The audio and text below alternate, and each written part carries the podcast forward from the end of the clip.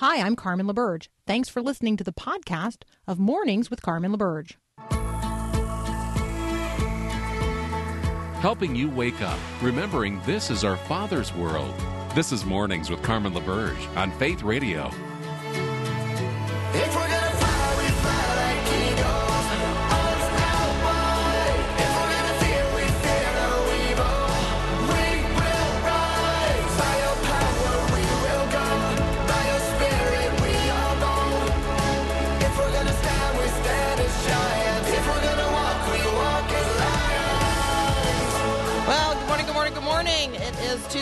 9th of March. You are listening to Mornings with Carmen.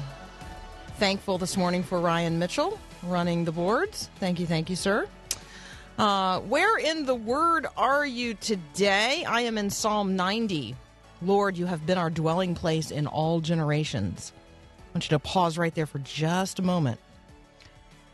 Lord, you have been our dwelling place our dwelling place in all generations.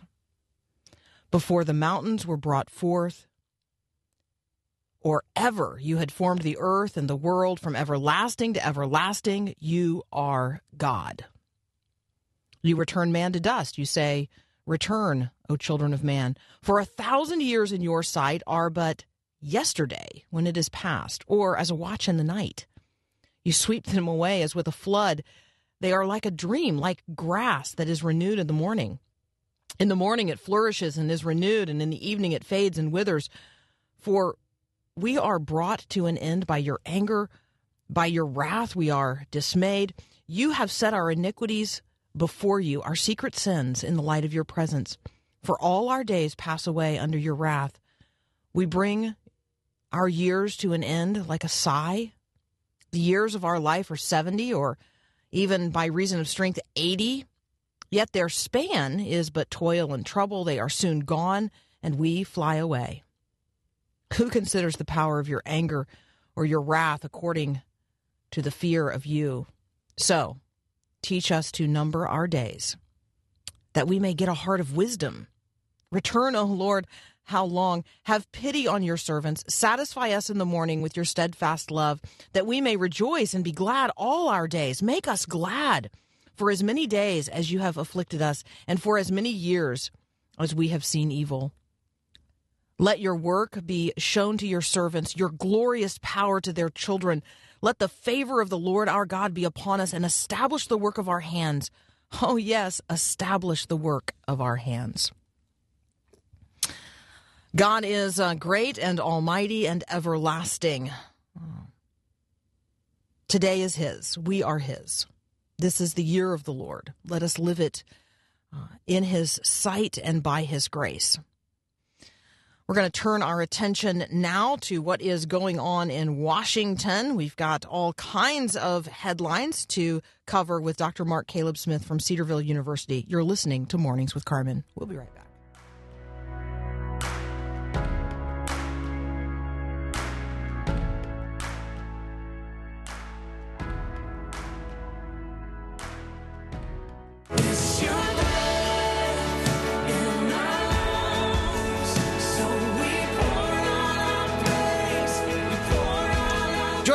Dr. Mark Caleb Smith from Cedarville University on, well, hmm, all things political. Welcome back, sir. Hey, Carmen, how you doing? I am. I am well. I am well. Thank you so much. I hope you trust you are well too. Yeah, we're doing well. I'm glad okay. the weather's starting to turn and spring is springing and things are turning on the pandemic. So it's all good here at Cedarville. Amen. Amen. Um, let's talk about um, what is going on in the Supreme Court. I understand that the Supreme Court has revived a religious speech case out of Georgia um, in relationship to a former student. What's happening there? Yeah, revived is the right word. Uh, the case is uh, about free speech rights at Georgia Gwinnett College, and it had been dismissed at lower levels because the college had changed their policies. Um, it involves this gentleman, Chike Uzuegbunam, uh, who is prevented from sharing his faith and from handing out uh, evangelical literature on campus, and he was told that he could do it in a particular free speech zone. And this is pretty popular at a lot of colleges where they sort of define and corral speech to very particular parts of campus. Uh, well, he decided to comply with it, and he said, "Okay, I'll do this, I'll do that, I'll hand out my things here. Here's what I'm going to do." Uh, and he was stopped again, uh, believe it or not, from doing what he was trying to accomplish. Uh, and so he brings a lawsuit, and Georgia Gwinnett College pushes back. Uh, they didn't want to revise their policies. There's a back and forth between uh, Uzuegbunam's attorneys and Georgia Gwinnett College, and eventually the school says, "Okay, fine, we'll alter our policies." and let you share your faith uh, across most of the campus uh, without any kind of restriction. Well, the case is really about whether or not the case can move forward from that point on. Uh, the college is saying, you know, we've changed our policies, therefore the case should be done. It should be tossed out at this point. And Uzuegbunam's lawyers are basically saying, you know, we want to send a message. Uh, there's still damages here. Our client has suffered because of this process. And for this case to be thrown out just because they changed their policies at the last minute uh, doesn't send the right message. And so the case made it to the Supreme Court yesterday, and the court decided that it could move forward and the university could still be sued and damages could be recovered, even if they're minimal damages, uh, because of the nature of the constitutional deprivation at work here. So I think an important ruling for, uh, for religious liberty and also for this idea of standing and mootness in front of the court that's the part that I think um, is maybe most helpful in the ongoing conversations that are happening across the country. I mean, because, eh, you know, it's not as if institutions feel like, well, you know, we can get away with it because, you know, in the end, we can just change our policies at the last minute and, um, and we won't have to endure the expense nor you know, nor the public scrutiny of of this kind of of trial. And I think the court is saying, you know what, let's um, let's let's deal with this. Let's deal with it uh, on the face of it. And I appreciate that. I just I appreciate that. Talk with us about uh, President Biden's executive order yesterday establishing a gender policy council. What's going on there? Yeah, in some ways, this seems kind of perfectly predictable, right? I mean, it sounds kind of like what we might expect out of the Biden administration. Uh, but this creates a, a, a, group within the White House that's really a callback to the Obama administration that had a similar group. But note the difference in names. So uh, President Biden's group is called the Gender Policy Council. President Obama's group was called the White House Council on Women and Girls. Mm. And those two titles show you the amount of change and transition that's taken place within the Democratic Party as it relates to these issues in this very short period of time. Uh, the White House came out and said, yeah, we've named it differently because we want to be more inclusive as it relates to this idea of gender. And so it isn't simply about women and girls now, it's about this broader conception of what gender might be. And I think that's remarkable. Uh, it, it, shows you how quickly things have changed. But uh, the group really is, is sort of, uh, they're going to be sort of a filter for policies that, that affect gender. Uh, they will have uh, the president's ear. Uh, the co-chair of the group is a special assistant to the president, and so she'll be able to comment to the president as it relates to policies uh, that involve gender. I, I, wouldn't say the group has a lot of power necessarily, uh, but it is probably a significant political move. Uh, and it's one that I think certainly is the Biden administration's effort to reach out to the LGBTQ plus community. Uh, so I tried to um, raise people's attention a couple of weeks ago to another name change in a White House office, and uh, nobody seemed to care much. And I totally like get it now. So that one in the Obama White House, there was the office, uh, the White House Office of Faith-Based and Community Initiatives, and then it was called the White House Office of Faith-Based and Neighborhood Partnerships. Well, in the uh, in the Biden administration, um, faith-based is gone and it's just now the Office of Neighborhood Partnerships, and, and shortened shortened form is just called the Partnerships Office. Um, and those who want to engage with the uh, with the office that is supposed to be engaging with faith based groups now um, has been instructed to just refer to it as the Partnerships Office. So I, I think that words matter, and I think the way that we refer to things matter, and we should watch the evolution of those words um, when they are used at the highest level. Um, all right, so let's deal. I think we can dispense with what's in the $1.9 trillion COVID package that has now uh, passed the Senate, returns to the House for a final vote, I think tomorrow. There were attempts by some pro life senators to amend the package to include the Hyde Amendment. The Hyde Amendment apparently has been included in every other package, but it's not included in this one. Why is that significant? Well, the Hyde Amendment uh, goes back uh, to 1976. It's named for Henry Hyde, who was a Republican member of Congress from Illinois. And it was an effort to bar the federal government from spending taxpayer dollars on providing abortion services. Um, and the Hyde Amendment has been largely, you know, it's been a sticking point here and there, uh, but it's largely been passed routinely by Congress is just sort of a, this effort to to wall off at least some taxpayer dollars uh, well, the the act that you're referring to, the America Rescue Plan, uh, has funding for family planning, and it has funding for state and local governments uh, to to fill budget gaps and other things like that. And efforts to put this Hyde Amendment language into the bill so that we could explicitly prevent that money from going to provide abortions, uh, those efforts failed uh, repeatedly. And so, as of right now, it looks like this bill is going to move forward we'll see this massive amount of federal spending, uh, and honestly, very little of it targeted to COVID directly. Uh, that can now be used potentially to pay for abortions. And so it's a significant moment, I think. And I think, again, uh, it reflects how far the progressive movement has come uh, on the abortion question, even in a, a, relatively few short years. Yeah, I think this is a topic we're going to be circling back around to. Um, it's very significant. I was noting that even, um, you know, e- even Democrats who also, uh, you know, profess to be. I mean, there's actually an organization, Pro Life Evangelicals for Biden, who issued a an open letter on the American Recovery Act. You know, saying how disappointed they are. Um, they can't be very surprised, though. I mean, I, I, they can't be surprised. No, I don't. I don't. I don't see how they can be all that surprised about it. I mean, this just sort of fits in with what we've seen uh, in the past several years, with uh, legislation from that party relating to life issues becoming more and more, I think, radical, honestly, and potentially even out of step with the American public. All right, there's a couple more headlines I'd like to talk with you about. I'm talking with Dr. Mark Caleb Smith from Cedarville University. We got to take a very brief break, and then we'll be right back.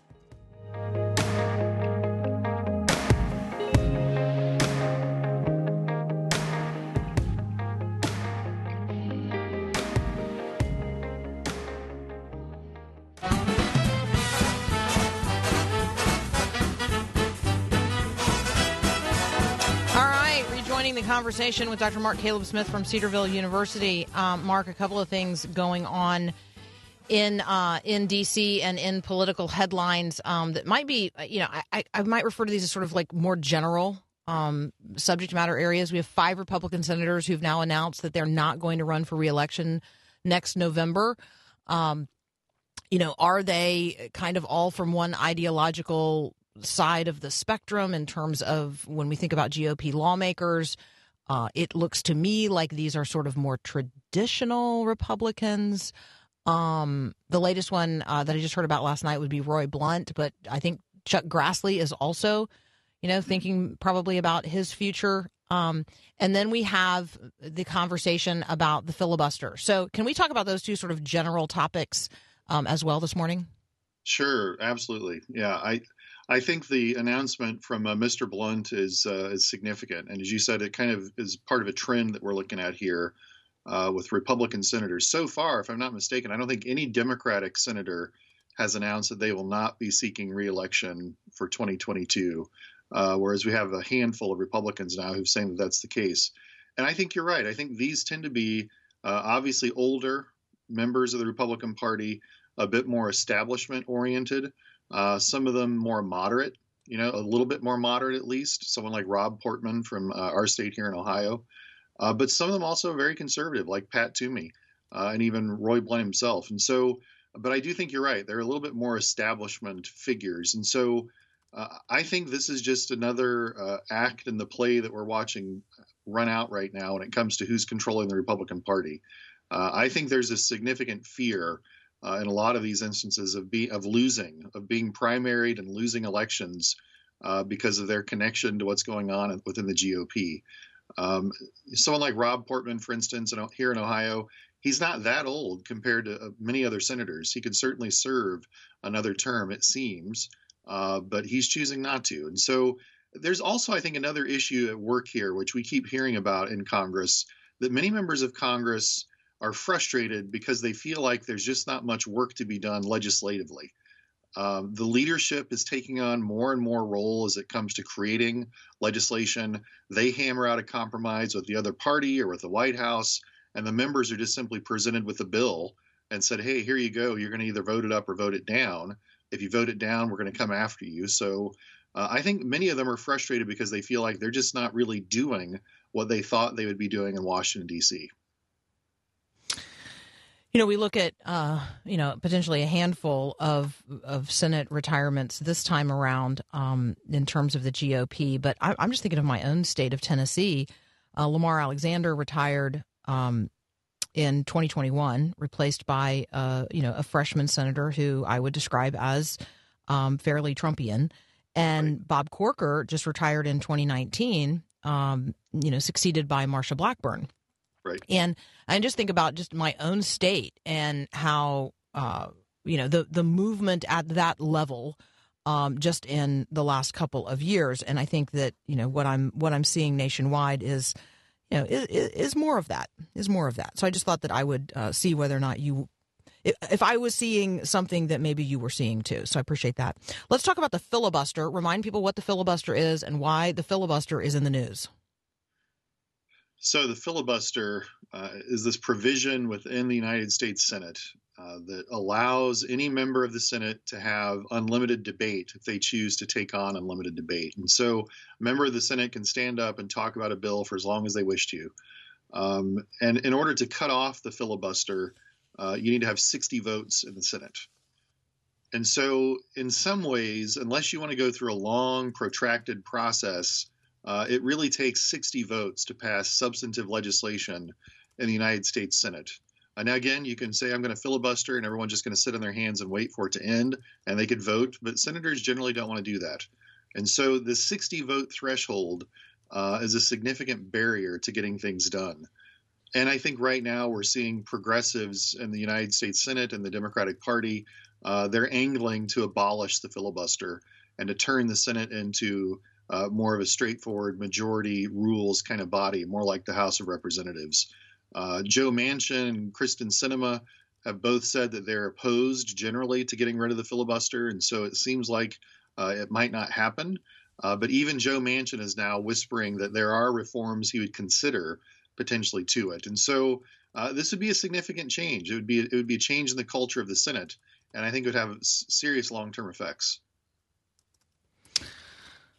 Oh, all right. We don't have time to cover this. Well, I don't think cover this uh, story um, about uh, about a church, a church property. Well, maybe we do. Let's try it. Um, there's been a church property sale. This happens all the time, right? Churches close, thousands of them every year, and their properties are sold. And this one story highlights what can happen not just on that physical piece of property, but obviously in the surrounding community when the church building is sold from a Christian congregation to, let's just say, in this case, a white supremacist group. I, I think that my conversation that I really want to have is how does the political landscape um, affect communities across the country, especially when what is historically a Christian um, expression in in a church is exchanged for an expressly non-Christian expression. Yeah, in, in this particular case, it's a small community uh, with relatively few people, and to have this particular organization moving in, this Asatru folk, sort of a Nordic pagan-based uh, faith system, if you want to call it that, which is really in some ways just white supremacy in a garb. Um, it's such a small community that this has ripple effects significantly. Uh, the community also is diverse, a significant number of African Americans in the community, and they feel uh, threatened to some degree by the presence of this organization. And so I think you're right. The political landscape is so uh, tough right now. And unfortunately, it looks like white supremacy is ascendant to some extent. I think we can overplay this sometimes and we might look for any example and kind of call it a trend. Uh, but it certainly seems like we hear more of these kinds of stories in the last several years uh, than we have previously. And I think it's significant. And certainly it's going to have an effect on a small community. Yeah. So let's be let's be not only praying for communities like this, but let's be um, going to church, getting getting getting engaged in local congregations. Come alongside those that um, that are failing in your community, and and see how you could be an agent of um, helping to reinvigorate them. Like, right? We want to see the body of Christ flourish in all of its expressions, not just in, you know, in mega churches or online uh, ways of congregating. We want to see the local church flourish. And so, how how might you reinvest in a local congregation in your own community? Maybe it's not even the one that you're a member of, but recognizing that as the body of Christ flourishes in all of its many expressions and parts, uh, the city is blessed. The place you live is blessed. And when those local outposts of Christian um, of the Christian kingdom are closed up, uh, other things will come and fill that space. And so let's be the people who help the church flourish in the world today. Mark, thank you as always so much. That's Mark Caleb Smith from Cedarville University. We love talking with you. Appreciate you being with us today. Thanks, Carmen. You take care. You too. We'll be right back.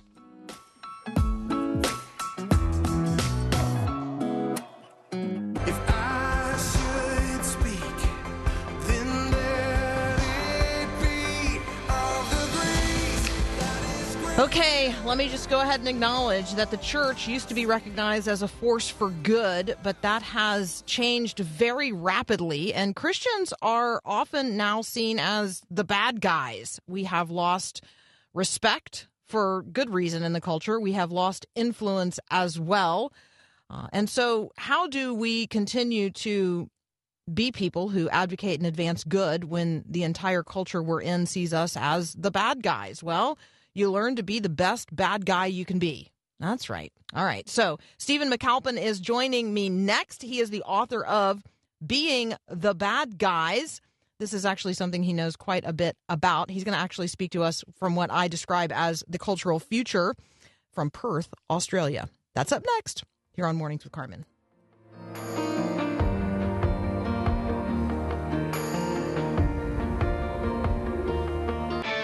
I once heard my friend Jim Burns say, listening is the language of love. I couldn't agree more. Hi, I'm Mark Gregston with Parenting Today's Teens. If you have a teen who's struggling, it's likely you've given him some advice or even explained the right direction to go. But if he's like the teens I've met, he isn't really paying attention to you. Am I describing your son or daughter? Mom, Dad, I know you have good intentions, but you need to figure out how to communicate your love in a different way. Love your team by listening. It won't be easy, and you may hear some things that you don't like. But by sitting down and opening your ears, you'll say more to your son or daughter than you ever dreamed. Want more parenting help from Mark Gregston? Find encouragement through articles, books, and more at parentingtodaysteens.org. Again, parentingtodaysteens.org.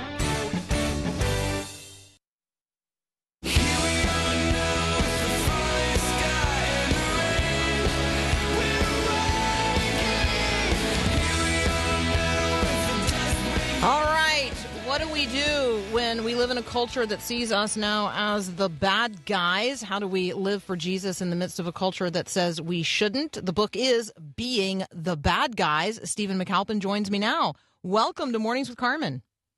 Great to be with you, Carmen. All right. So um, tell us where you are in the world today and what it looks like out a window if you were to be able to look out a window right now. well, I was just going to say I can't say good morning to you other than for you because it's uh, about 20 to 9 at night here in uh, Perth in Western Australia. So, west coast of Australia, right down the bottom, and it's uh, dark. I guess, uh, and it's still very warm. It'd still be, I don't know, what temperature uh, in in Fahrenheit it be, but it was a shorts and t-shirt and hat day, that's for sure.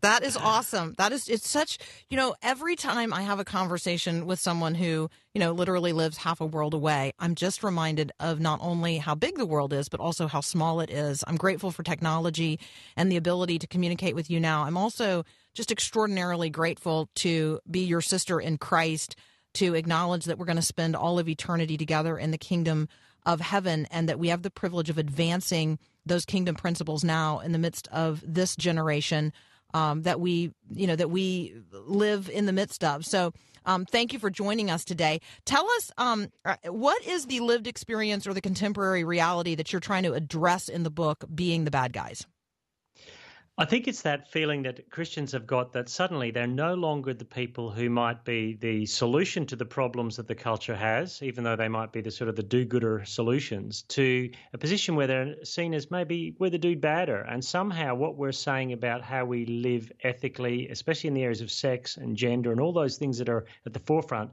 are not only uh, dinosaur ideas, but they're dangerous ideas. And I think Christians have thought, how how has that happened? How have I become the bad guy in the office place when I hold to what seemed to be a normal uh, sexual ethic around Christianity? How's that seen as part of the problem? And I'm finding, as a pastor and as someone who works in this area of culture, that Christians are now starting to say, what do we do about that? How do we move forward? And so um, I want to talk, I want to back up and ask, you know, how did Christians become the bad guys? I want to talk about um, this cultural change, but let's do a little bit of the positive part first, because this, mm. you do view this really as an opportunity for God's people. And one of the things that I love that you're doing is, um, you know, for people who are like sort of doing a bulk order of these, you're actually offering like a free hour long call with you to talk about their specific ministry context. I just think that is so cool. And that says you don't just have a heart, you know, for the book, you have a heart for the people who are going to read the book and the places where um, this is going to be applied. So that's just so cool. And I just wanted to compliment you on that. Oh yeah, thanks. Look at that. To me, that was a critical part of it. I suggested it to uh, the the publisher because I, have been a pastor for so long, and I'm realizing that I'm sending people out on Monday morning to engage in a world that uh, is probably harder to deal with than my world if I'm working in pastoral ministry. It used to be that you go into pastoral ministry and that was taking a hit for the team, and now it feels like sending you to Babylon on Monday morning in the uh, the law firm is taking a hit for the team. So I said, let's do that because every situation is slightly different. There'll be enough commonality, but people are coming with different questions. And yeah, hey, as you said, technology and uh, has, has helped. And uh, if you haven't done a thousand Zoom calls in the last year, you're probably not alive because it seems to be that's what's happening. so it does feel to some people like the hostility is sudden. Um, mm. I, that is not my personal experience because I've been in environments where I have felt the temperature of the water rising for most of my life. So, um, and and I describe when we talk to uh, friends and colleagues from uh, Europe, and we talk to friends and colleagues even from Canada, certainly from Australia. I remind North, like, well, American Christians, like we're talking to our brothers and sisters from the future. Like you guys are already further along um, the the post Christian path than we are, and so speak to us from the future here because this feels like sudden hostility, but it's not sudden. Yeah, you stole my line. I say to all, all the time when I do speak to people in the US that I'm coming to you from the future, what your future is Okay, well, there's be. a guy in Vancouver that yeah. maybe stole your line first. All oh, right. Oh, I know. I'm going to have to look that up for you. Maybe it's Mark Clark. Anyway, I'll think yeah. about that. I'm sure it's nothing original, but uh, in me. But yeah, for me, it was the same. That it hasn't happened overnight, and obviously, as I mentioned in the book, there's there's things that come out of the Enlightenment, the Romantic movement of you know the earlier centuries, where the individual is pushed to the fore as the center and locus of uh, what life's about. But I guess that it ramped up in the sexual revolution with uh, where do you find your locus of identity, and how do you liberate yourself mo- and be the most most autonomous person you can. Now, I went to university in the 80s, so I recognized even in Australia, which was a little bit more laissez faire and sort of uh, lazy secularism, that there was a hard secularism coming towards cr- the Christian framework from critical theory, from all those things. And I thought, would these ideas ever fly in the culture? Well, I should have thought they would because I was doing communications and cultural studies, and everyone who's my age now in their mid 50s uh, went into the arts and culture where the stories are told and where they are presented to our culture. And suddenly you're getting this hostility coming through. And it hasn't, uh, it feels sudden, but as we are saying, it's been a slow burn through the centuries. And now I think the key issue for me was that the gospel of Jesus is being seen as a, an impediment to this other gospel. I think it's a gospel tussle. It's a, a, tussle between the gospel of Christ and the gospel of a good news that once I was blind, but now I see. It's the same language being used to describe very different uh, points of direction. And I think that's what's happened. That that whole rise uh, over the last couple of centuries of uh, where is the locus of our meaning, who is in charge of who I am, has flowered in the last 60 years through the sexual revolution. And then that sexual revolution has said your primary locus of identity is in your sexuality because it's the deepest part of you. And obviously, we don't. You know, I don't hold to that narrative, but it's a very strong narrative, and it's Disney, Netflix, whatever you want to call, will layer that on thick. Okay, if you're listening um, to us right now and you're saying to yourself, I need that. Like, I need being the bad guys. I have woken up to the reality that I thought I was a good guy and I'm characterized as a bad guy. I don't really know how um, to live that out. I don't know. I really don't know how to be a Jesus person in a, in the contemporary context that I find myself in. We're giving copies of the book away today. Um, so thankful to our friends at the Good Book Company for the copies we have in studio to give away today. You can text the word book to 877 933 2484.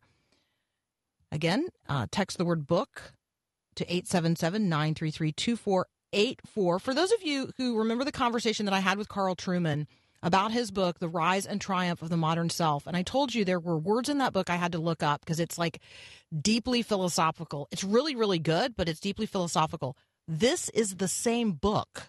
It's just written in a way that is really easy to understand, apprehend, and apply immediately. So if you thought to yourself, oh, that um, that sort of analysis that Trueman did of our uh, current cultural reality was really, really helpful. But I don't want to have to look up words when I'm reading a book.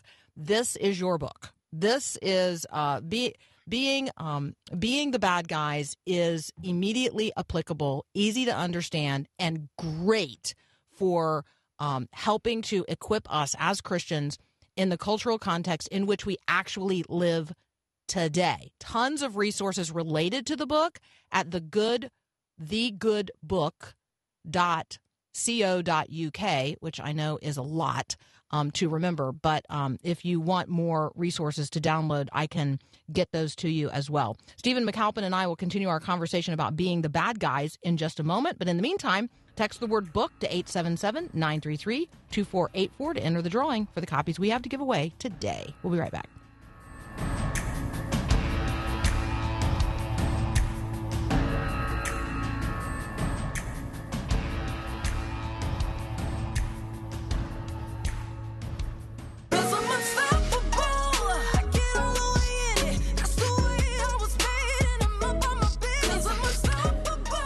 All right, I'm continuing my conversation with Stephen McAlpine. He is a pastor, he's an author, uh, he's a church planter. Being the Bad Guys is the book we're talking about today. You can find him at Stephen McAlpine, M C A L P I N E, like Alpine, but like a Scottish Alpine, McAlpine.com. And Stephen is a PH Stephen, not a V. So, Stephen with a PH, Mick like he's Scottish, alpine like he's skiing.com, StephenMcAlpine.com. How'd I do, Stephen? Describing that how to spell your name. One most creative get, way because you would be surprised how many people get it wrong. Getting people to you, man. Okay, so um, let's uh, let's continue this. I think that one of the things I've heard you say is that we have a lot of like self censoring that goes on as Christians today, just because we're trying to, you know, we're trying to keep the peace. We're trying. I really don't want my Thanksgiving table to just turn into a like a political food fight, um, a, you know, a, a, a throwdown. So a lot of Christians are self censoring today, but that is, you know, sort of putting my light under a basket. And that's not what I'm called to do as a Christian either. Can you address a little bit of that? Well, look, I think that's the, a big tension because uh, I think for the last 20 years it's been how can you be the water cooler Christian and the churches have equipped you to have those conversations. And then you're in a workplace, which even the HR departments have social agendas that you have to be very careful how you tread through. And I think part of the issue with the sexuality issue is it becomes the shibboleth. You know what I mean by that? That it's the mm-hmm. point at which you're no longer regarded as you know a friendly as friendly. You are trouble, and I think Christians are saying, how do I navigate that space when the first thing that people aren't going to ask me is, did you believe dinosaurs existed? But do you think that uh, same-sex marriage is okay? It's a, the testing ground is the sexuality debate, and I think Christians have to say. Look, I'm going to have to lean in, into that a little bit. I'm going to have to explain myself, but it is going to be a little bit more costly than it was in the past. Not with everyone, but uh, with some.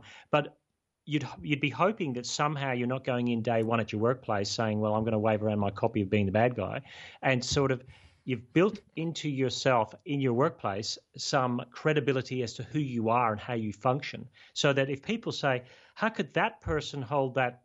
You know, tra- you know that view that is so transgressive now. They might pause and think and say, "Well, hang on if they are like that in the rest of their life that in, in, a way that I think is good, there's something about what they're saying here I don't get. Maybe I need to ask more questions. But I think it's a it's a difficult task and it needs the whole church to support Christians in the workplace to do that. I think that you can't it's harder to be a lone ranger because you feel like you're you've got a target on your back these days in the workplace.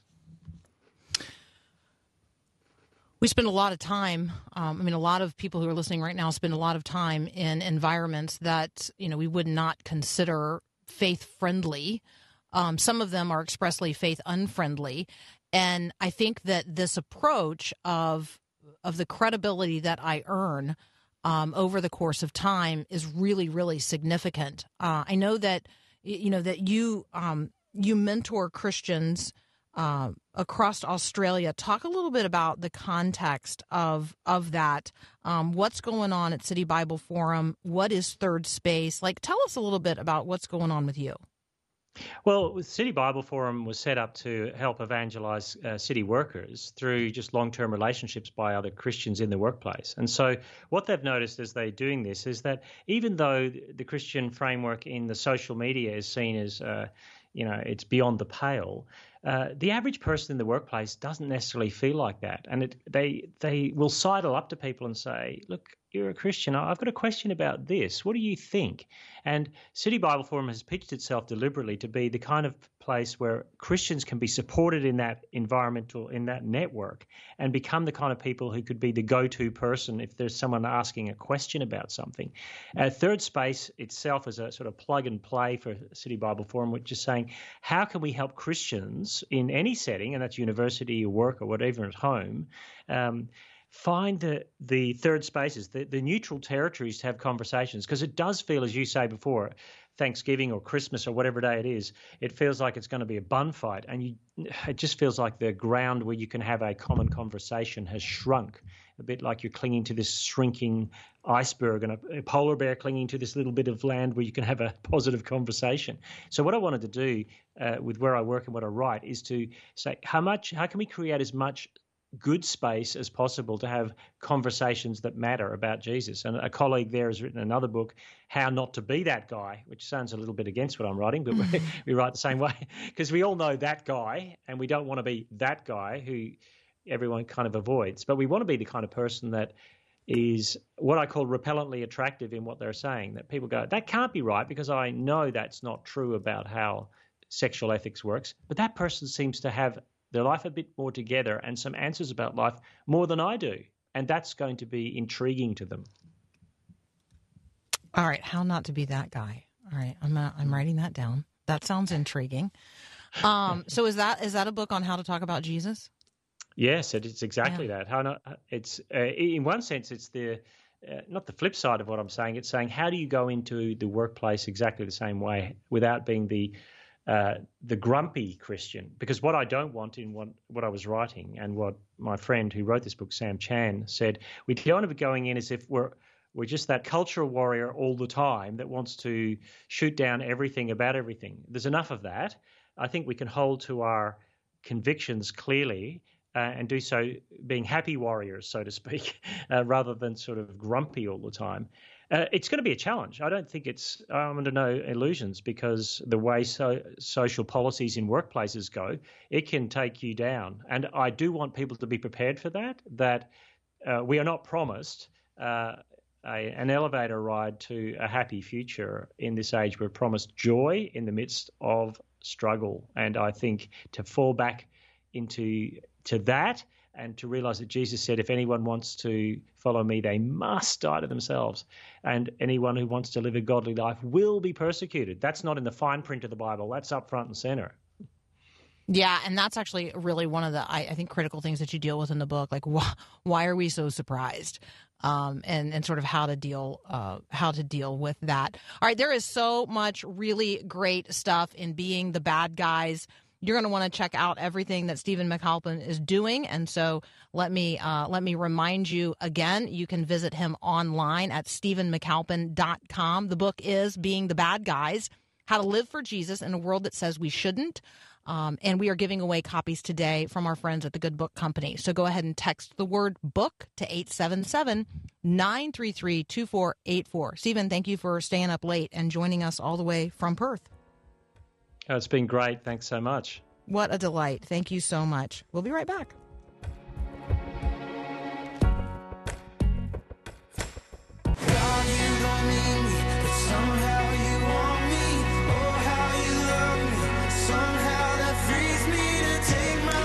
All right, I have a, a, kindness story to share with you. You know, we are in the midst of our Kindness Always initiative, which you have, if you haven't checked it out already, please do so at myfaithradio.com. Um, you can tell us your kindness story. We'd love to hear it. I witnessed in real time a kindness story unfold on Twitter.